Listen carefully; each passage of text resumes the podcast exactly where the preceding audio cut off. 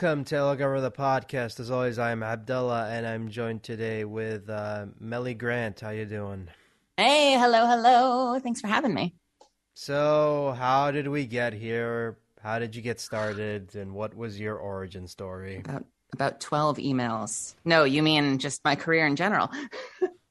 um, yikes! Just right in. I uh, I grew up in New York. Uh, I uh, I lived most of my life in Brooklyn, but I was raised out on Eastern Long Island. I studied theater since the time I was very young. Um, I uh, was at an arts camp as a child. I ended up getting in and attending uh, Tisch at NYU for my BFA in drama. Uh, and then I graduated, and we were in the middle of a recession.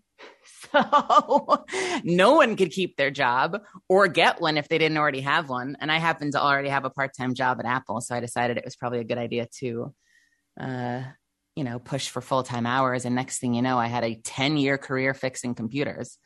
Um, and at some point along the way, I think I, I made the conscious decision that, you know, I'm fine with this. I don't need to do acting. I enjoy turning screws for a living.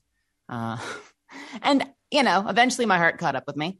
And um, at some point along the way, I, uh, I, uh, I went through a big transition experience that you may or may not be privy to. Um, but uh, but that was a big moment in my life, and eventually I I like to blame it on being on some awful medication at the time, but I was absolutely miserable there. I quit the job 10 years to the day, which means I still got this beautiful crystal that I keep on my desk, thanking me for giving them 10 years of service. But literally the day they handed it to me, I walked out the door. And, uh, and I moved down to Texas to start trying to pursue a career in the arts. I, uh, I picked Texas because I could stretch my savings further. I was fortunate enough to have some savings from working, you know, 10 years in retail. And, um, and the rest, as they say, is history. I'd like to say that, you know, uh, having been at that place in my life where I decided you know, maybe the arts aren't for me. And then eventually getting to a place where I decided to take the plunge. I'd love to say that I left and the net appeared and everything was happy ever after and uh, and all the opportunities presented themselves, but that didn't happen. It's uh it's been a rough climb and it's been a very slow climb, but I like to think that if there's anything that I was able to develop in myself working all those years prior to jumping in and, and, and trying to pursue the arts, it's it's definitely some grit. You know, I, I feel like I get angry just like everybody else sometimes, but I feel like I have a lot more patience and I kind of understood that the process was going to be a little bit more grueling going in, you know, because I've been through that that work machine. And so, you know, I I I don't know, I probably have a different outlook. Who knows what have ha- would have happened if I had 10 years earlier decided to try and be a voice actor, but I uh but I definitely feel like I I probably came in with a different outlook than I might have had if I had just graduated from college and immediately started hitting the streets as a starving artist? I mean, it depends on who you ask because the industry has changed so much in the past 10 years that it, honestly, it feels weird looking back at some of the stuff that was coming out then and realizing, oh, yeah, back then we were under the impression that um, dubs weren't going to be around for much longer. But then, you know, streaming hit that well, and when I, norm, and then you know here we are. Well, and when I when I quit my job, I was definitely thinking, or, or I should say, when I first graduated from college, I was definitely thinking film, television, stage. Uh, and it wasn't until years later that I rediscovered my love of anime and decided I wanted to give that a shot. But things have changed since then. You know, I moved to Texas because you had to. You know, you had to either go to LA or you had to go to Dallas. Uh, you know, LA would have a whole lot more opportunities in terms of film and video games and other and, and lots of, you know, and prelay American animation, whereas Dallas was a lot of anime and a couple of video games. Um, but I moved because I had to. And since then, I have friends who live in in Virginia and in New York, where I come from, and up in Massachusetts, who have been able to start building careers for themselves without ever having to move, which is crazy. I mean, it, it, wasn't like everyone wasn't used to recording from home like the like everyone is now. So that's no. Uh, we've had to make some changes real fast. Um, I was very quick to start uh, putting together a home studio because I, like I said, turned screws for a living. Was a big techie. I uh, I was trained in in what I call a whole theater experience. So so when I was came up, I was studying stagecraft and lighting and set construction and stage management. Uh, and sound design, and I was an actor on stage, and and they taught us everything. When I went to college, I took classes in design and in directing. So for me, it was very easy to marry my love of tech with my love of storytelling. Um, so when the you know when the pandemic first hit, I was very quick to start putting together a recording solution from home. I did learn that it was not sufficient very quickly. It was probably, I feel like I started better than most. And then as everyone caught up, I started to realize, oh shit, I need to put about like $500 more into this space to make it actually worthwhile. Um, and slowly it's turned into something I'm really proud of. Like I'll still go into studio if they want me to, but I'm very comfortable recording from home. I feel very safe in there. I have a lot of space to move around. I have a big space. The sound is excellent. Uh, definitely wasn't what I thought I was walking into years ago when I moved down here. And how was your experience overall, you know, um, with the whole process of dubbing and what have you? Uh, come see, come saw. A little bit of a little bit of good, a little bit of bad. Um, I I've taken workshops and classes in voiceover for years before I had the courage to bother trying to actually make a career out of this. Uh, so when I first got down here, I felt like I understood the process possibly more than most for someone just jumping in for the first time. Um, but you know what? Taking that many years off, having spent your entire years, your entire life studying, you know, the craft of storytelling, and then taking ten years and just deciding not to bother, there was a lot of ground I had to catch up on in terms of my ability to convey those stories and to play those characters. And and I think that this happens no matter who you are, that, you know, hopefully we continue to improve as we continue to uh, to to work on ourselves and, and continue to get practice and get experience under our belts. But oh man, if I look at my auditions from 2017, they're rough. They are rough. And I'm I'm I probably have a long way to go, but I'm I'm at a place now where I feel a lot more confident in what I'm doing. Back then, I think I knew there was a whole lot of ground I had to catch up on. I knew the technical side of it. I knew how to do ADR, but I needed to reclaim a lot of those things that I think used to be instinct for me when it comes to, you know, fully realizing a character. Um, and as far as finding opportunities, you know, it's it's a mixed bag. I have a weird voice. Um, I get called androgynous a lot. I'm I'm either depending on how you cast me, I'm either a very deep sounding female character or a very high sounding, soft sounding male character, and that uh, confuses a lot of people. So my perspective, and it's easy to say this when it, you know, you're the person who directly benefits from it. My perspective is just, you know, acting is acting is acting, and I and it it fills my heart with so much joy when I see shows go to air that have wonderful, diverse casts with so many different, beautiful types of voices in unexpected places, you know, challenging our idea of what certain characters have to sound like. You know, and obviously that directly benefits me. In practice, I've had a lot of people tell me they don't know what to do with me, and they've said it politely and they've meant well. Um, but so there's definitely been an uphill battle in terms of getting people to get used to the way I sound enough that they can hear me being a part of their stories. Um, if there's any silver lining, it's that if you look at my resume, you see a whole bunch of different friggin' characters. You know, you see soft spoken, sensitive girls. You see crunchy, loud, screaming gremlins. You see dudes. You see chicks. And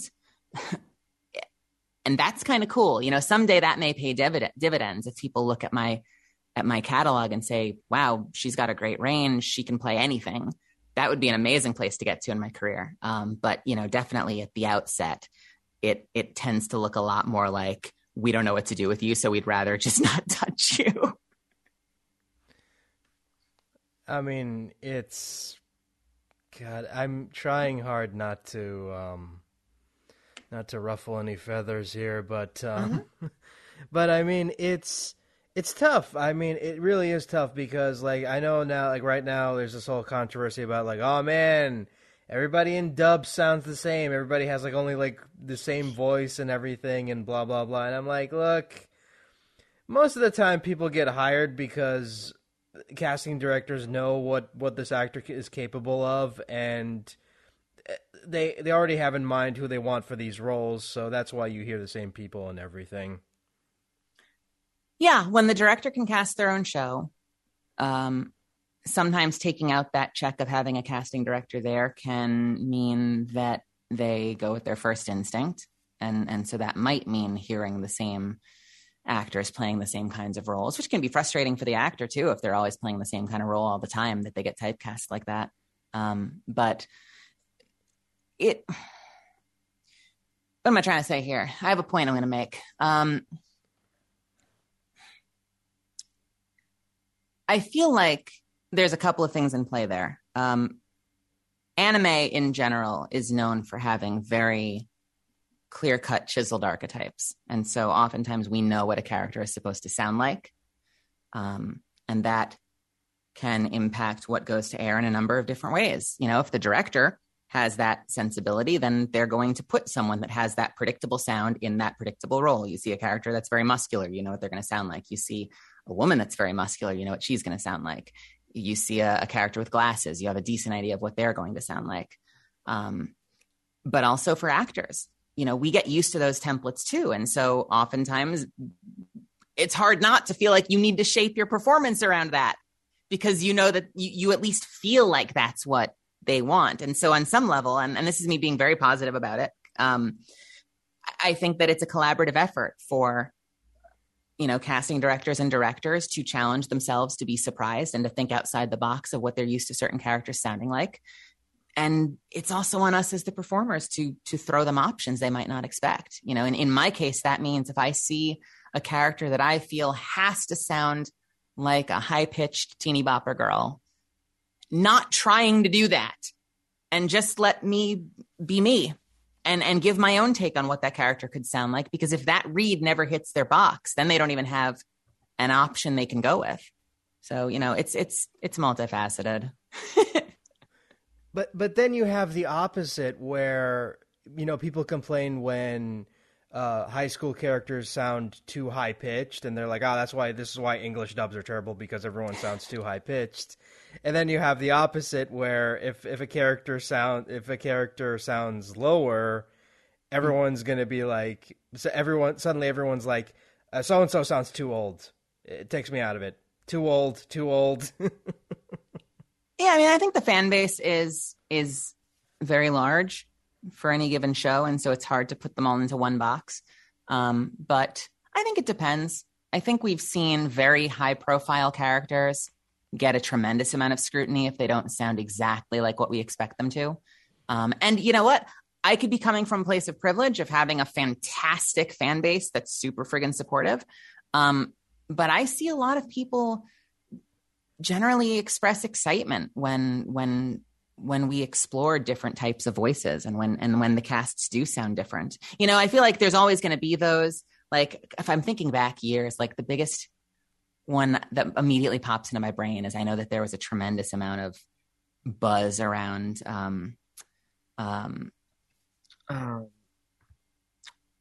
Trina Nishimura's Mikasa when she first was cast because everyone had an idea of what they thought Mikasa should sound like. And over time, I think everyone's okay with it now. Um, but you know, you come in with a certain expectation. It's like reading a book. You kind of get an, a sense of what characters are supposed to sound like and uh, and and then when you see the movie and the character sounds or looks different, that kind of throws you for a loop for a second. But ultimately, it's a matter of whether that performance, you know, wins you back. Um, I think, and and I probably don't need to tell you this, but but the fact that a lot of people who watch in subs don't speak Japanese also has something to do with it because they might not understand the performance the same way that someone who's a native speaker does. Um, there might be nuances to the performance or things that that slip by, and what you're hearing is a melody but you might be missing some of the nuances of that performance. I, uh, I this could totally be my writing, but I wrote Nagatoro, the dub of uh, of um, Don't Toy with Me Miss Nagatoro, which is airing now on Crunchyroll, and uh, and something I've seen more than once in the comments section that's taken me by surprise because I feel like while I am definitely taking some liberties with the interactions, I am recreating the spirit of what I see happening on screen in the Japanese, and I'm honoring that with you know my own Melly Grant twist. Um, but I've seen a lot of people saying that that the friend group in that show is way meaner in the dub. Oh my God, they're so savage in the dub. they always just struck me as kind of snarky in the original Jay, but in English, they're just mean.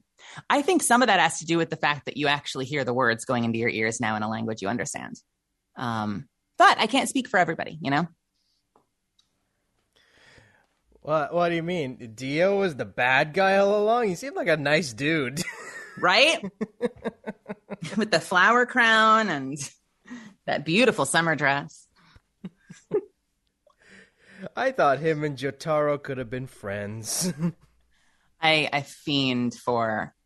I sh- I shouldn't follow it because you know you're always going to run the risk of running into something that upsets you. But I fiend for uh, commentary on the Nagatoro dub. I love to see what people think of it, both positive and negative, because I I poured so many hours into writing that script that uh, everything's a choice. And so I think I said I said this on a previous uh, interview, but when I see people ex- extremely passionate about it and super excited about what they see coming out of the dub, that brings me a tremendous amount of joy. And when I see people get really angry over certain decisions I make, there's still a small part of me that that thinks, well, hey, I made you feel something because you didn't get angry at a mistake. You got angry at a choice. You just happened to not like that choice, but it still, it, you know, it still affected you. You still felt something, which might that might be me getting really artsy fartsy about it. I come from a theater background, so I come from that background of like throwing paint and and and potash on the wall and smearing it all over the place and then looking at your friends and grabbing them by the collar and saying, "What do you see? How does it make you feel?" I mean, I've ha- I I had a similar experience with um, combatants will be dispatched. I honestly like here's my here's my shit here's my shit take for the episode, Yes. but uh, I think the dub of that show is a lot better than the sub, personally, because watching it subbed, I was like, yeah, you know, the, these actors are fine, and you know, they play they play their characters well, mm. but mm-hmm. with the dub, they got a chance to really play it over the top and cartoony, and it wa- I, I honestly enjoyed the dub more than I did the sub, to be quite honest. So there you go. Sometimes it hits harder when it's in a language that you're familiar with. Um, and you know, I mean, I, I, I, if you're somehow trolling for Melly Grant interviews, you'll you've probably heard me say this before, but I, I feel like it it varies person to person. You know, I have shows that I will only watch dubbed. I have shows I will only watch subbed because they they're doing something that connected with me that I connected with that I felt wasn't captured in the dub. And I have shows that I love both. And I won't throw any shows under the bus that I didn't like, but uh, but a perfect example is uh, K-On, Kill la Kill, um, Attack on Titan are an example of shows that I've watched cover to cover in both languages, and I love both casts. Sometimes for different reasons, sometimes for the same reason, but but it's fascinating when that happens versus when it doesn't. When you feel like one that you connect with one on on a deeper level than you did the other. I mean, the only exception for me is Cowboy Bebop. I have to watch that, you know, dubbed. I, I, you know, like that. To me, that show has to be watched dubbed. I'm sorry, like Oh, I, Steve I, Blum is timeless. Steve Blum is timeless. I, I just love that entire cast. You know, Mary Elizabeth McGlynn like knocked it out of the park when you know she directed that, and Mm. God, they don't make them like that anymore. I think there's some good stuff coming out. I I am in love with Attack on Titan. I took a long break from anime when I was just buried in my retail job, and that show brought me back. I, I think I didn't realize how much the the medium had come forward in terms of what I should expect from performances and from the animation quality and from you know and the the occasional very weird 3D, but we can let that slide. Uh, and and the incredible orchestrations, like man, the day I discovered uh, Hiroyuki Sawano was the day that my entire life and my perspective on anime changed. um, and that could that could speak to a personal taste, but uh, but yeah, it's it's it, yeah, it's wild. And then and then I'm never going to remember the name of it, but there have been some shows that hit in the past couple of seasons that have taken a sharp turn left in in their animation style and the way that they they tell that their sto- they tell their story, and so it's cool to see people still experimenting. Well, I mean, you know, to me personally, I I'm I'm someone who I'm not into anime that much, and hmm. because I, I, you know, have this. I'm look. I'm very picky when it comes to anime. I am like the worst person to to watch anime with because I am ridiculously picky when it comes to anime. Like, because I'll watch a couple episodes, and if a show doesn't hook me after like two or three episodes, I'm not gonna, you know, continue watching it. And sometimes I'll I'll put I'll power through shows, but most of the time I just don't. I mean, I just don't watch it. And, and personally, this is my personal opinion. I have to state this before anyone gets mad at me.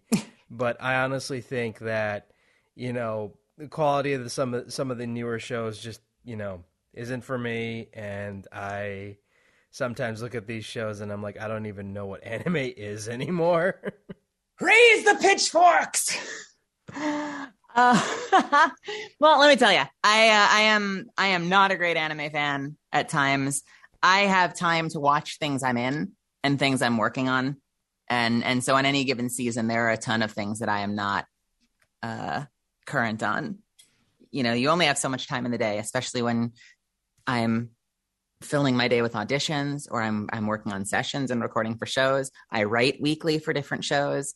You can only watch so much around that. Man, I can barely get through the uh the shows I'm watching on on Amazon and Netflix. I get I get through I'm going through uh The Boys now, which I'm I'm super into already. I was surprised at how much I'm enjoying this show, but man, I get through like one episode a week with the free time I have.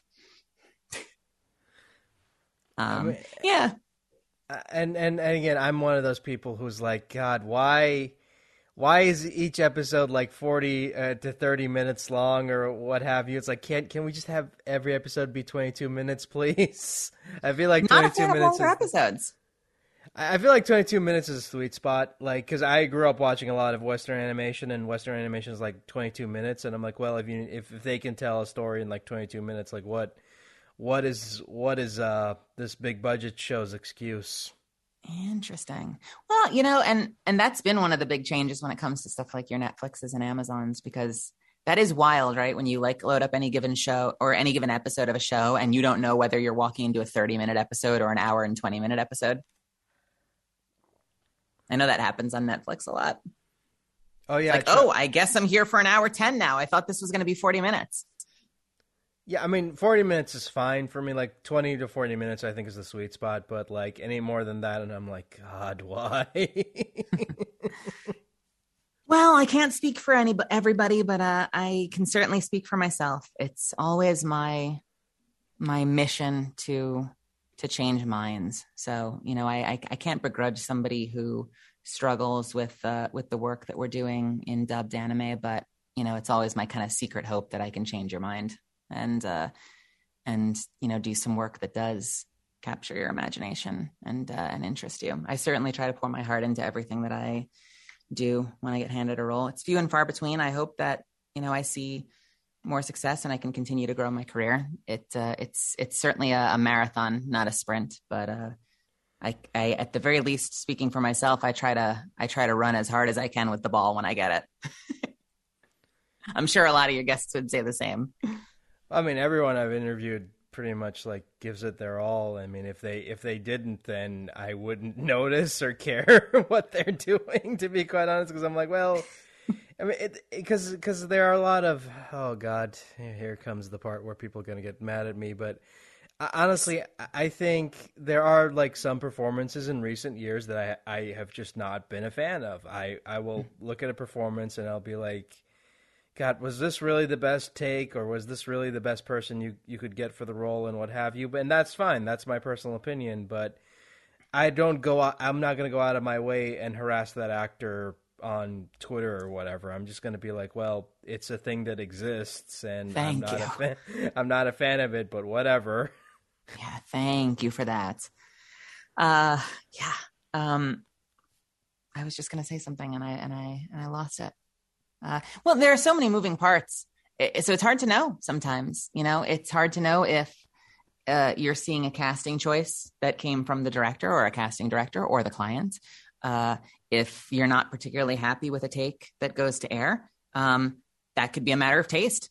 The director might love it, other fans might love it. Other times, it could be a, a matter of deadlines or or budget, or it could be a directing choice that maybe didn't land well with the actor, like so many stuff. So there are always so many balls in the air. I, I always look back at my uh, my work on Fairy Tail. Uh, I played Dimaria Yesta in the final series season of Fairy Tail as one of the the Spriggan Twelve. Um, she had an awesome tattoo that I, ugh, if I ever end up back on in New York, anywhere near my tattoo artist, I'm I'm probably going to end up putting it on my body. Um, but that work was a wild learning experience for me, and and obviously I'm speaking as someone who at the time was learning, and and so if you feel this way about someone who's, you know, at the height of their game, I don't know what to tell you, but um, but I feel like you can watch my performance in Fairy Tail episode by episode. I'm learning things. I cringe so hard through the first couple of appearances that I had on that show. I'm really happy with a lot of the work I did by the by the end of her arc. Um, but it's almost episode by episode. I was learning something. I would make some horrific mistake, and they would keep it either because the director liked it and it's just a matter of taste or because we didn't have time to, to keep trying. Um, go and forget about old stuff. I there's stuff I did years ago back in the early 2000s when I was just sort of dipping my toes in, but but absolutely hadn't taken the leap yet. And I, I go back and I watch that stuff and I cry. I cry through that work. but there's something cool about that too, when you can see when you can see the work getting better. You know, I, I, you only have control over the one thing you're doing. So when you're an actor in the booth, you do the best damn job you can and you hope that uh, everyone else involved in the process cares as much as you do. When I'm writing, man, I probably put in more hours than I should because I want to make sure that that episode pops because that's what I have control over. I don't have control over how it gets cast or who's directing or the choices that get made or whether we see the character the same way, but I have control over this. So I'm going to try to make this as good as possible.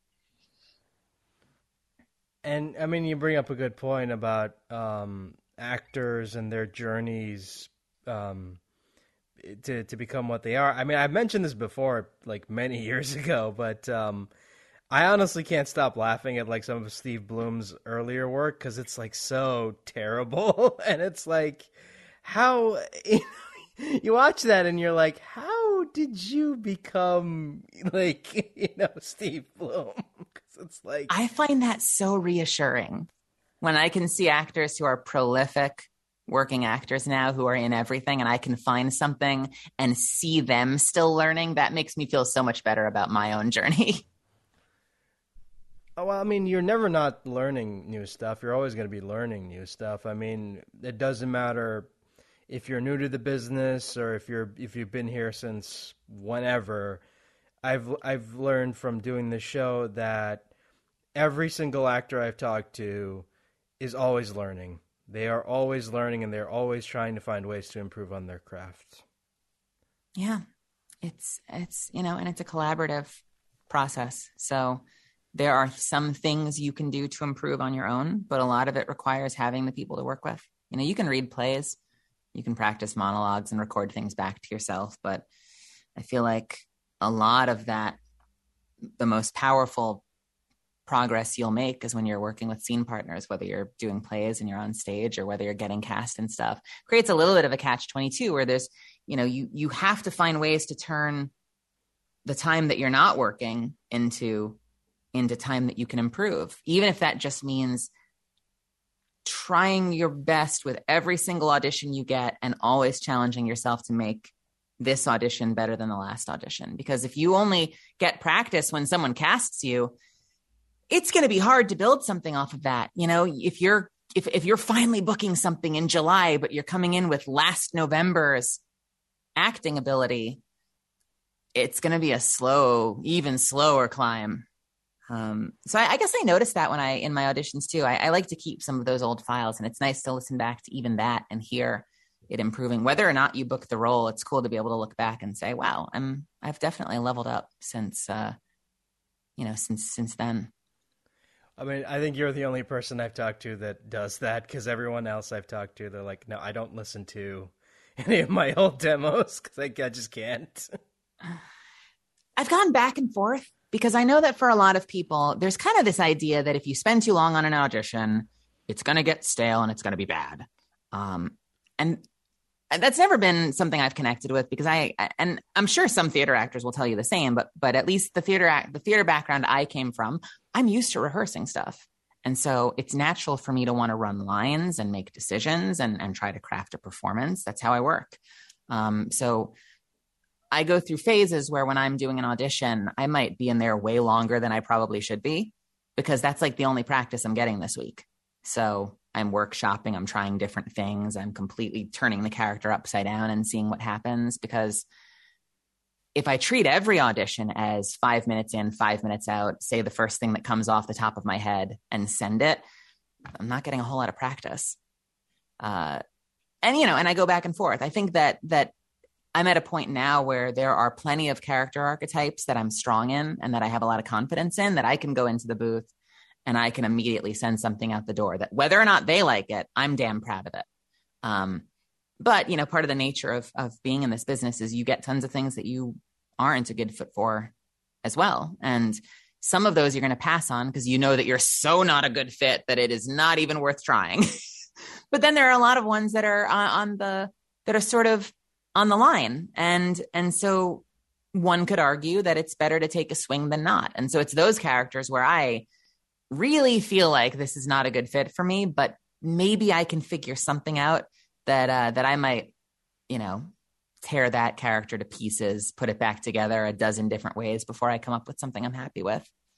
Um, and you know even if what i send them is nothing like what they are expecting or want it's it's given me a chance, I guess, to practice uh, a character type that I'm not comfortable in because, you know, maybe someday down the line, I'll be better at it. You know what? I'm pretty good at sultry characters now, and I wasn't a couple of years ago. I remember being in a in a workshop with Crispin Freeman, and he threw me a sultry femme fatale kind of uh, sexy, smoky character, and I just fell on my face. And I remember him telling me, "With your voice, this this should be right in your wheelhouse. I'm confused as to why this isn't something you can do. You need to start working on this archetype. You can book with this. Um, and yeah, what do you know? Three, four years later, I've managed to get to a place where I'm I'm a lot more confident, and that only happens because I kept trying. And and at the end of the day, honestly, I think it's better to try than not try at all. Yeah, unless you're gonna just hate it if you book it you know, once in a while a role comes through where I'm like, I don't even want to play this. but for most of them, it's it's worth taking a swing because you never know what a director's looking for. And once in a while you might get surprised. I've had more than a few roles come to me because I submitted something I should not have. Um, I played Quitela in Dragon Ball Super, one of the gods of destruction. And the only reason I got that role was because I read for the, and I'm going to forget their names, but I read for the three wolves, uh, Basil, Bergamo, Bergamot, and uh, Lavender. I think that was their names. Um, and they're just these three burly wolf dudes. And so I just got on the mic one night, and and I wasn't even at my home. I was up visiting my dad. I was on a shitty little mic, just you know my little holdover while I'm traveling. And I just got on the mic and I made myself a big burly wolf dude, and I sent it out. And whatever I sent the director, Raleigh Pickens, he managed to hear Quitela in that and he brought me in and gave me that role as a result of that because I sent in something that, like, under normal circumstances, I had no business reading for. And it's happened more than once, man. There have been quite a few.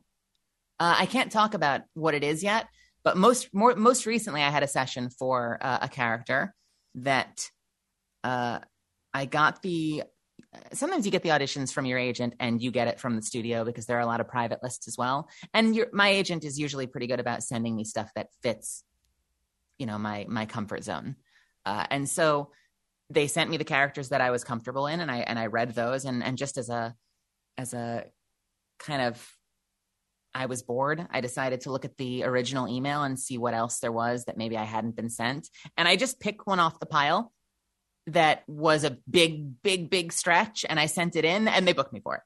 So you, man, you never know. Sometimes it's weird and frustrating, but kind of amazing at the same time.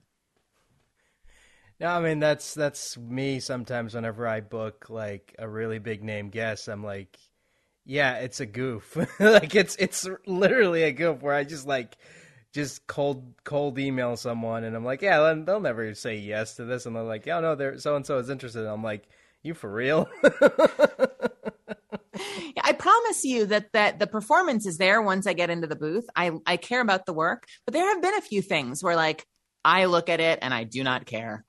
And I do not care while I'm auditioning and I send out something I do not care about and then they book me for that and I'm like what is happening? And then you have to go, you know, you go in and you find your love for it. But like I think that comes from a place of, you know, I'm sure it's a judgment on ourselves somehow where you're like they're never going to answer this. They're never going to cast me for this. What what the hell? Maybe that says something for getting out of your own way and and you happen to send something that's just super friggin' authentic when you're not thinking about it. Who knows? Who knows? I can say from a fan perspective, way back in the day, I was always surprised. And and I think that's one of the things I love about this community. I was always surprised at how generous and giving and kind the uh, the anime voice acting community was. I you know, even when I was six, seven, eight years away from having the courage to take the plunge, I would occasionally just find someone's email and write them, and they'd write back. It, it freaked me out. I, I, I swapped a handful of emails with Yuri Lowenthal when I was just nobody working in retail somewhere, and he was kind enough to shoot me back emails talking about his home studio and how they set it up and what kind of computer he's using. And he doesn't owe me any of that. And that's so amazing that that there are so many generous, kind, giving people in this community. Um, you know, I've had uh, high profile teachers like Crispin Freeman who are working all the time and super busy, but will still take the time to write you back and answer questions and continue to sort of be a coach from the sidelines when you have lost your way a little bit, even when you're not paying them anymore. You know, now you've kind of you know if i need to book a session i will but if, if i have doubts about something i can email and and express those thoughts and and and they'll get back to me. And there were a handful of others that i'm sure i'm going to forget without you know searching through my email but it always caught me by surprise how how how willing people were to connect. And and that's definitely something i i try to pay forward uh to at least to the people that aren't mean to me because uh because i felt like i was given that when i was just starting out.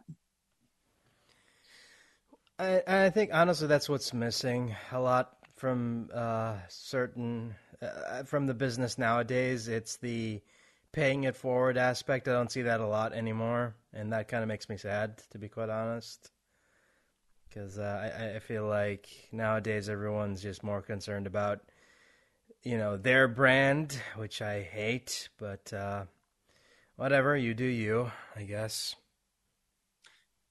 I mean, listen, I I I have not been a major guest at conventions. Uh, I've not had the experience of having my table surrounded by hundreds of fans looking to have me sign something or take a picture with me. So there's a lot of experiences that I haven't had, and and so I can't say what it feels like to be in the head of somebody who's had kind of overexposure when they just need kind of a moment to like catch their breath and and rest. Um, but uh but at least where i am now you know it's it's one of those things where like until someone until until it gets ruined and then we can no longer have nice things if people are nice to me and and and human to me i try to be nice and human back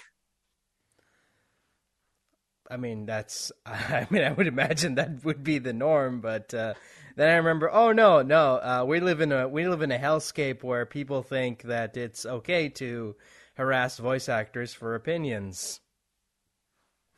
Yeah. Yeah. I'm and more than voice actors. There's that people come at at showrunners and creators and and that always baffles me that there are tons of things I watch that I don't like, but I never see that. And I hope most people, I like to think most people don't see that as an excuse to to directly come after somebody, but some people do, and that's weird. To me, I, it's just so it's more effort.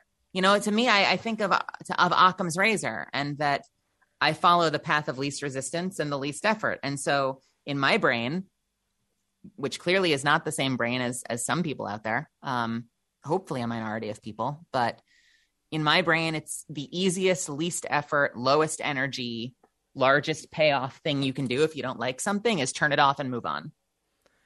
Um, I mean, there are actors I'm not a fan of. Like, there's this one specific uh, big name anime voice actor that a lot of people like that I just like I just don't get this guy's hype. I don't get why people think this guy's so great, but I'm not going to go out of my way and be like, "Oh, you suck." You you know, blah blah blah to him on Twitter cuz I'm like I don't care. You know, if he gets cast in something, so what? I don't really care. I mean, I'm not, you know, I'm not, I'm not a fan of his work. I'll never, you know, be a fan of his work, and I'll be like, okay, fine, like whatever. He, you know, he exists. He gets hired.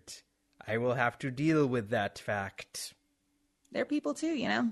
It's just a human behind that.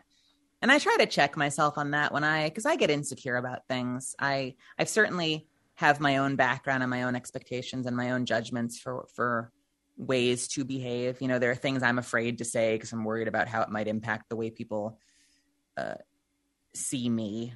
You know, and I'll also see certain, you know, I, I, and I see behaviors on Twitter and other social media spaces that that rub me the wrong way because of I don't know, however I was raised or what my background is. But if I see someone super confident in a way that I don't know how to be, uh, sometimes I I try I have to feel like I got to check myself and and say, you never know where that comes from. That could we have different experiences. Maybe they've known less defeat than I have, or maybe they are better at keeping their guard up and staying positive than I am. I'm great at being sad and angry about things. So on some level, it's kind of cool if there are people out there that are really great at staying positive. Um, but even if they're not, even if they're insecure and just as worried as I am and just better at hiding it, like certainly not a reason to be to make it personal. We're all different. Yeah, yeah. I, I remember like seeing. I mean, I'll see stuff on Twitter that I don't agree with, and I, I mean, I'm just not. But I'm not gonna go out of my way and be like, oh, "Why did you post this? Why did you think this was a good idea? Why would you think? Why? How dare you post this on Twitter or whatever?" It's like, who gives a shit? Very dare you? Yeah, like like who gives a shit? Like it's it's whatever. Like because I saw someone. I, have said this before, but I, I I saw an actor like go on like vague posting about people, you know, backstabbers and you know everyone being untrustworthy and what have you. And I'm like, and and I and I thought and I was like, you know, obviously this person's going through something personal right now, and they're you know venting out their frustrations. But at the same time, I'm not going to be like, uh, you know, why did you feel the need to post this? Uh, blah blah blah, and it's it's whatever. I certainly understand that question of like, why did you bring that to a to to a public forum? Um, I'm not a big fan of vague posting myself. I'm sure I've been guilty of it. Um, you know, but uh but yeah, you just know you never know where someone's headspace is and and and what they're going through. I probably have to get out of my own way sometimes, honestly, uh, because I and I and maybe this is because I worked for ten years at Apple, which is a very secretive company that that is extremely protective of their their IPs and and so as an employee there, you're always worried about saying the wrong thing, uh, and so that's probably made me extra cautious about what I say and what I announce and when. Um, I know I've I have just poured over things I've wanted to tweet for hours before posting it, double checking every single word, and I probably didn't need to. You know, so I, I should probably let myself off the hook sometimes and just give myself permission to to go wild once in a while. I I've said this before, but man, like if if you get gave me permission to like say, okay, you can talk shit about every every person you don't like for how many minutes, I'll, I would just be like, thank you, because I kind of need to get this off my chest. But but at the same time, it's like I I realize like, look, I'm not. There are a lot of things about the industry and a lot of people I'm not very fond of, but I'm not going to go out of my way to burn bridges and you know piss on the ashes. I, I mean, and and and it's funny because like I, am giving someone shit for vague posting, but I ended up vague posting a thing recently, and I'm like, yeah, and I'm and I just like thought to myself, wait, wait a minute, uh, you know, you shouldn't be talking shit about people vague posting when you do it. So it's like, um, Mm. I've had a lot of back and forth with people about that because I know that there's also a sense of wanting to keep, uh, you know, keep people informed of what you're doing and and and making yourself look busy. And sometimes we'll record things that that might not release for, you know, years. I, I have stuff that I recorded in what year is it? Is it 2022? I recorded one or two things at the end of 2020 and they're still not out and I still don't have the ability to announce it. which is weird, you know, especially like if you're just starting to break into, you know, the SAG AFTRA world and you're doing union gigs, being able to announce that you've done union work and start to accrue those credits can be a really big deal in terms of building your career and and your portfolio. But man, some of those projects, who knows when they'll appear? who knows when they'll be announced? I even, I mean, even an indie movie like um, uh, I was in Esluna Crown of Babylon as Killian, and I was super excited about that because it was my first dude.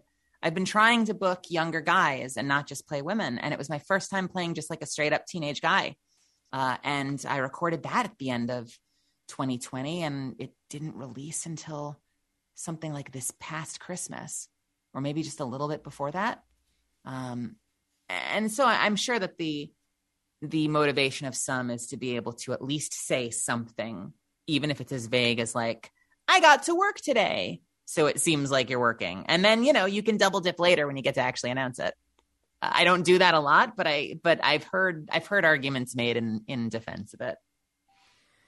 Oh no, I see that a lot recently, and I'm like, uh, you know, good for you. I mean, a lot of eyeball emojis. Yeah, it's like I mean, good for you, but it's like, uh, you know, I'd be more excited when the when the project drops. I don't want to be like, yeah, I don't want to be that guy who's like, yeah, that's great. Uh, so, uh, uh, but uh, when's the project dropping? yeah. Well, and and and from the actor's perspective, you know, I would never wish this upon anybody, but I think the thing that keeps me from from even doing that sometimes. Not that anyone would know. I could tweet and say, I got to do stuff today on days that I didn't, and no one would know the difference. But um, but I think for me, the fear is often things change. You know, ca- characters get recast, projects uh, get canceled. Uh, vision changes and they decide they're looking for something different and they still paid you. So at the end of the day, you did the gig, you walked home with anywhere from 75 to a thousand bucks. And uh and you were paid for your time but but for me i don't you know i don't want to hype something up and then even if you never find out about it behind the scenes find out that it just will never happen. That's one of the things that that i find fascinating about and i get why they do this uh forthcoming. Uh it's one of the things i find fascinating about a lot of indie projects because they want to be able to raise money and so they need to be able to build hype and so part of the way you build hype is by announcing your cast. But a lot of us have done indie gigs where it's so it's such a strange experience to get cast in something, have your character and your you know your role announced. So you get to make a role announcement that might get you followers or attention, and you haven't even recorded it yet. And you may never record it, and the project may never get finished. I have at least one or two things that I've been announced for that I I've never even recorded for once because they're either still figuring it out or you know it got canned. Um, that's such a strange. That's it's such strange territory for me. Or I mean, I, I I mean, or in the case of like Cuphead, they announced that like what in 2020, and they announced the actors and they showed a little bit of footage, and it's not coming out until like this month. So it's like yeah, so it's I, the other side of it. so, so I mean, so so it's like, and what's weird is like I ended up recording an episode talking to someone who worked on Cuphead, one of the voice actors, and it's kind of funny looking back at that interview now because one of the running jokes is I'm pretty sure you uh, because the running joke was I'm pretty sure you're going to get asked this a lot, but when is Cuphead coming out? And we did this whole running joke about you know when is Cuphead coming out, and now that joke, that joke is now ruined because everyone knows where it's coming out, and I'm not. You know, I already talked about Cuphead. I'm not going to talk about it again. So if you have not listened to that episode, go go scour the archives and listen to it. I'll probably yes. be promoting it when Cuphead officially drops as a throwback. Uh, but yes, yeah, just like when you see that, you'll see a trailer for a movie you get excited about, and it's a teaser trailer that says coming 2025, and you're like, what? Why do you even have this trailer then? I'm not even going to remember it exists in three years. Oh yeah, the, oh man, that Spider-Man 2 trailer like really pissed me off. I'm like, "Oh man, Spider-Man 2 coming in 2023." I'm like, God damn it. Spider Verse. no, Spider Man Two, the video game. Oh right, right, right. Yeah, I know we've we've seen it. we've had a couple of shorts from Spider Verse too, and I think no one knows what's going on with that. I don't know, unless maybe something's been announced. I feel like there was at least a moment there where it was like, oh, cool, a little spider, a little Spider Verse short. When? No. Okay. I mean, I just I just hate I just hate teasers like that because it's like I understand you want to get people hyped for the project, but at the same time, it's like, you know, why even announce something when it's not ready yet? You know, just wait. yeah, I I too would love to know the inner workings of that, and I and I profess to know nothing about it, but uh, but that makes me think of video games and how we'll get kind of those chiseled definitive deadlines on when the the game is going to come out. And so often we see games hit that are premature. And i'm sure that there are so many moving parts that result in that kind of a blunder but but sometimes it does make you wish that you know you get ang- you get anxious for it to release because you know it's going to. But i guarantee if you didn't know it was coming and then a fantastic half-life 3 dropped tomorrow everyone would be super stoked What are you talking about? Half Life 3 dropped years ago. Does Alyx count? I haven't played it yet. I don't I don't do VR. I mean, look, I I've come to the conclusion that Alyx is the closest we're ever going to get to a Half Life Three, and I'm just like, okay, this is officially Half Life Three, and I don't care what anyone says. This is the closest we're ever going to get to a continuation, or in the in this case, a prequel. So whatever.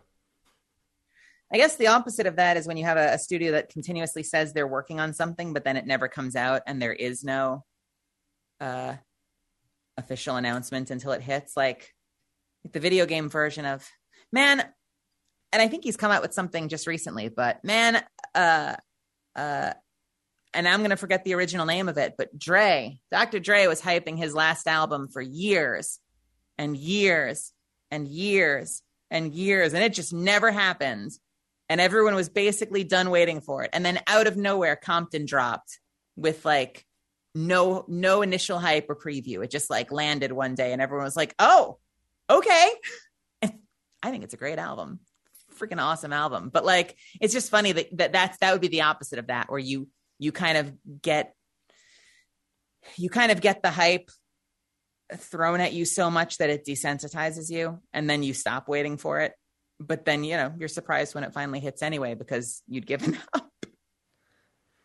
Oh, uh, that was Young Justice season four for me, where they just ended up like out of nowhere dropping like the first two episodes of season four on HBO Max on like the day the trailer dropped, and I'm like, holy shit, is this real? yeah. But, but I mean, I, I just like, I just, I mean, I honestly think more companies should do that. Like, take, you know, get people off guard and, you know, drop something unexpectedly and just see what happens. Yeah, it's a very, it's a tightrope, isn't it?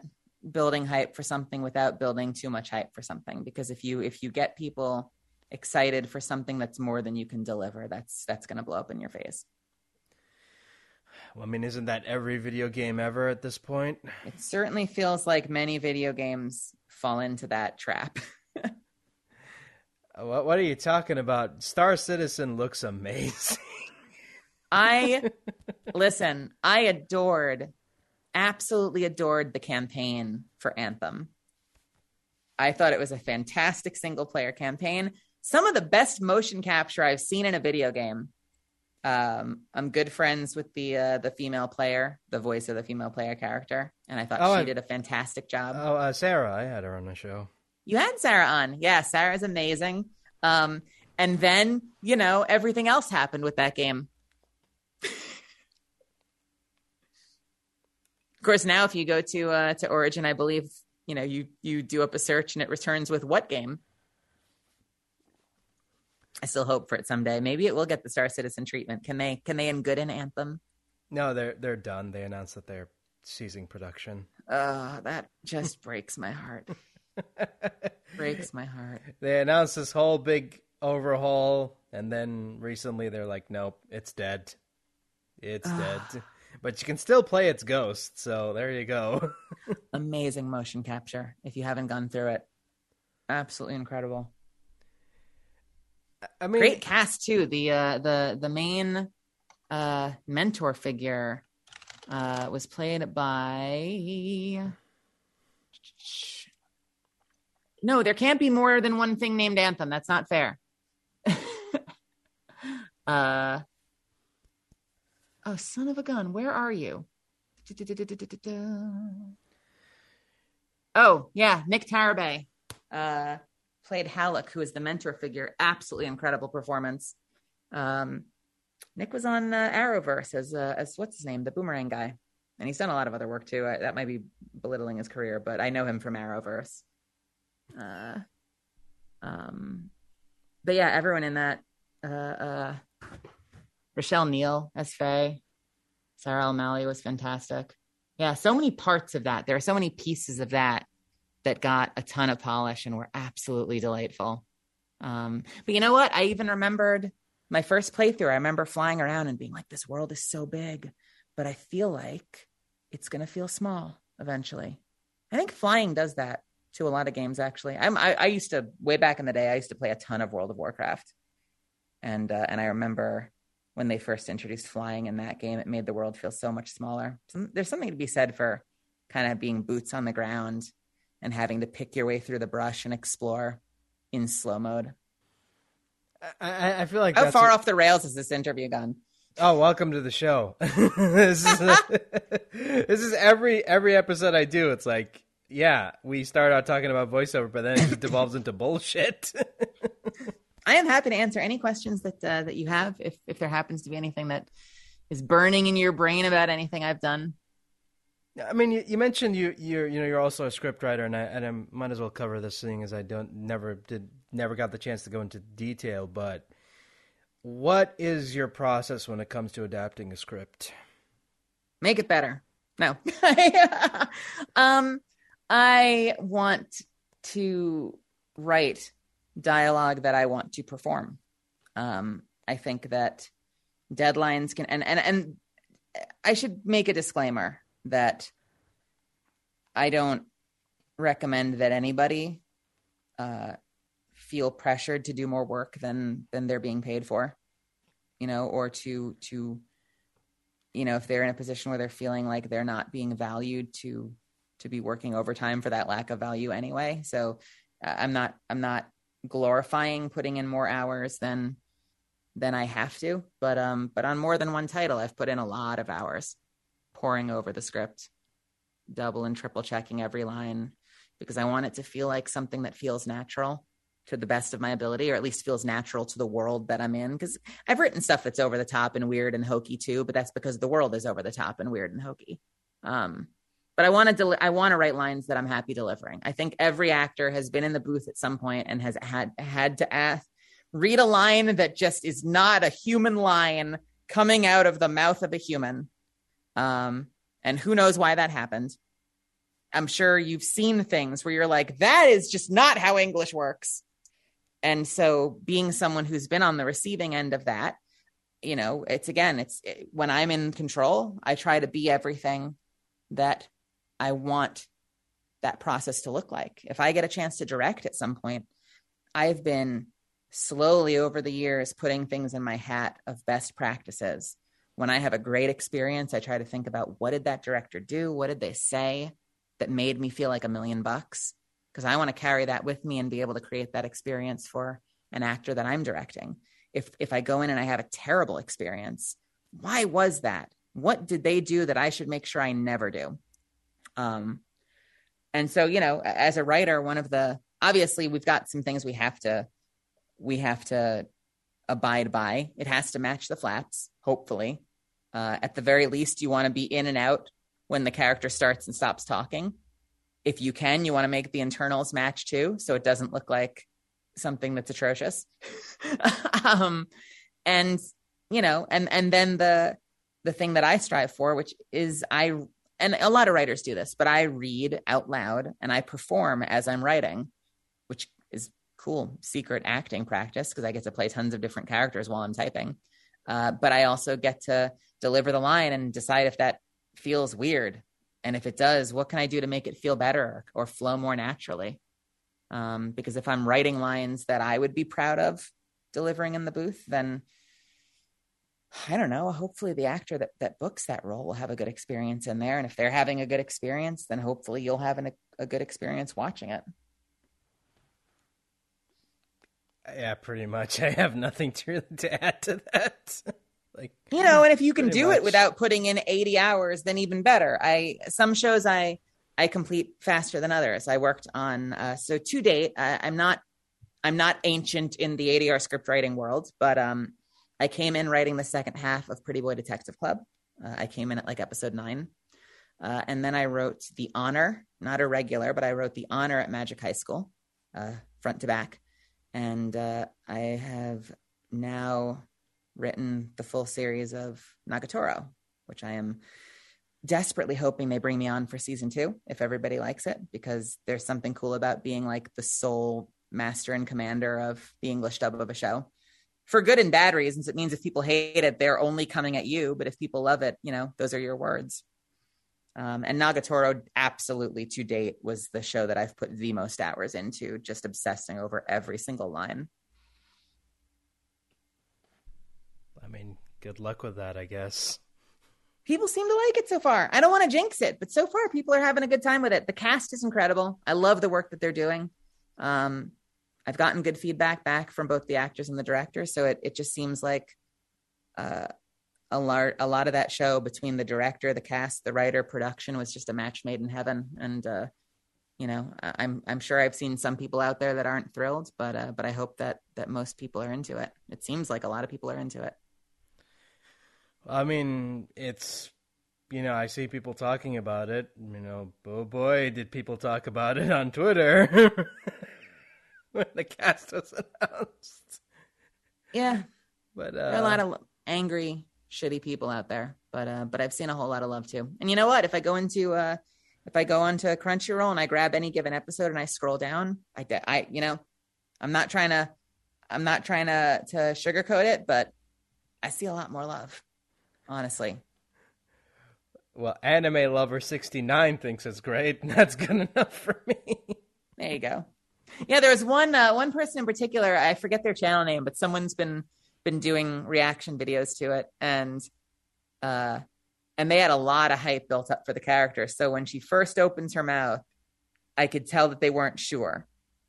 And so they were like, oh, I don't know. I don't know. Oh, no, I don't know if I like this casting. And by the end of the episode, they were like, oh, it's perfect. They nailed her. And I was like, ha, I won you over. yeah. I mean, it's not my performance, right? That is, that is entirely Kimberly. But, you know, there's something good about also watching that progression and seeing someone come around from being not sure to being, uh, to being a true believer.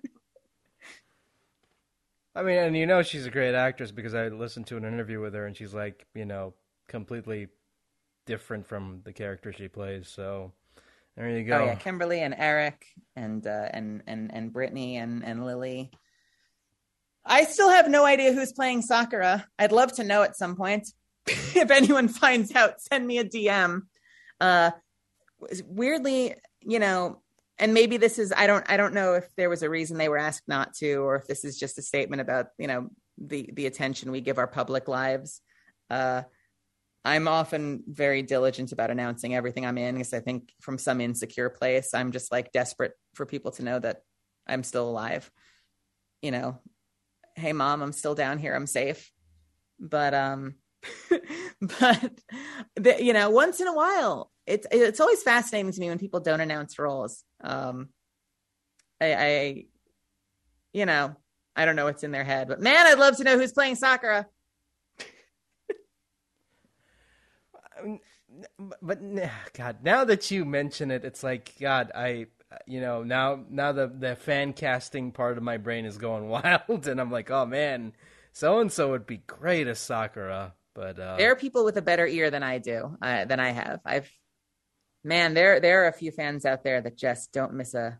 I mean, a, a lot of them are really good about preserving the the privacy of the people involved and waiting for the actor to announce before they go gushing about it, which is a really respectful way of of of engaging with us. I think you should always wait for the show or for the actor to announce their role before you go, you know, broadcasting it. But uh, but man, behind the scenes, some of them have crazy good ears, and I'm amazed at the stuff they pick out.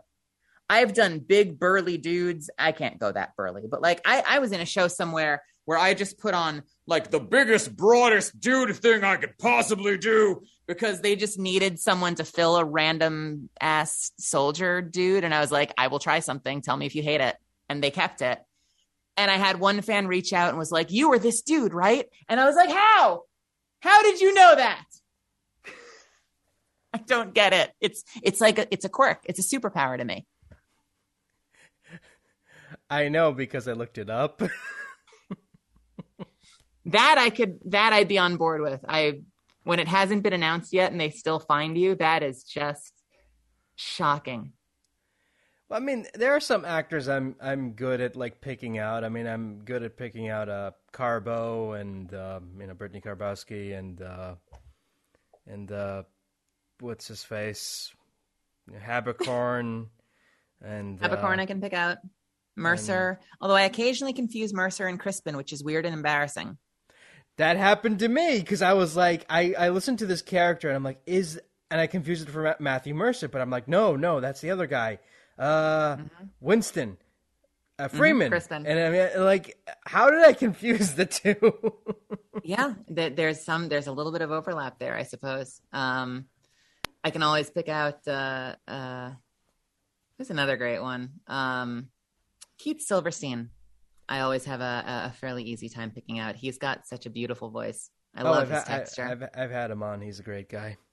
Um, and there and there are others, I'm sure. Um, Elizabeth Maxwell is a, has kind of an iconic voice. Um, I'm usually pretty good, and this this I I I, I cheat, but uh, I'm usually pretty good at picking up Brittany Lauda's voice because we lived together for years. So I I heard it a lot more than than other actors. Same with I, Matt Shipman because I've lived with him as well. I mean, Brittany Lauda was an, is another one I, I can easily pick out. It's like, yeah, that's Brittany Lauda, and um, Alex Tipton is another one I can easily pick out, and uh, mm. and uh, got isn't this a great podcast? We started out talking about voiceover, and now we're like, okay, just naming. Well, and I know that you've had her on. Uh, I'm starting to get. I still miss sometimes, but I'm starting to get better at uh, at Morgan Garrett, Morgan Laurie. Oh, uh, fun fact about that episode. That was that episode. I was close to bidding that episode because look, Morgan is amazing, and I love her, and she's one of the coolest people ever. But that woman has no filter, and that's a, both a good and a bad thing. So I try very hard to control mine. Once in a while, you know, Brooklyn comes out to play, and it usually depends on what we're talking about. But I, I try to keep it as PC as possible.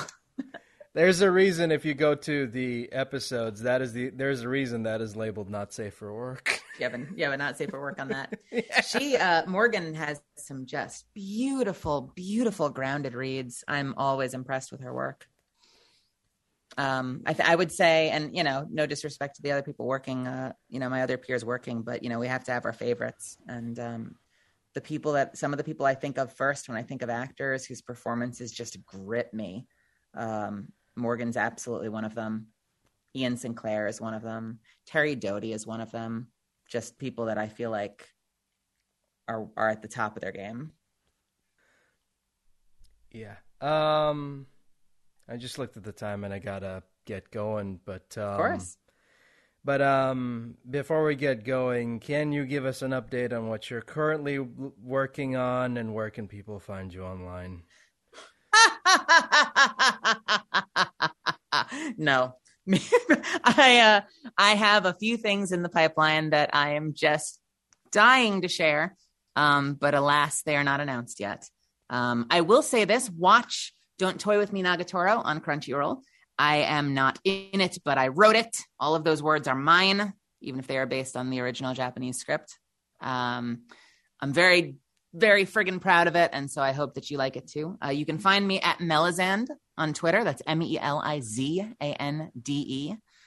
Uh, and I uh, I had so much fun doing this with you. I hope that if uh, if we get a chance to do it again, I'll, I'll have even more fun things to talk about and uh, and more things to ask. Keep an eye on my social media. There are going to be some things going up, but but I'm at a weird space in between right now. So for now, I'll just say watch Nagatoro. I'm friggin' proud of it.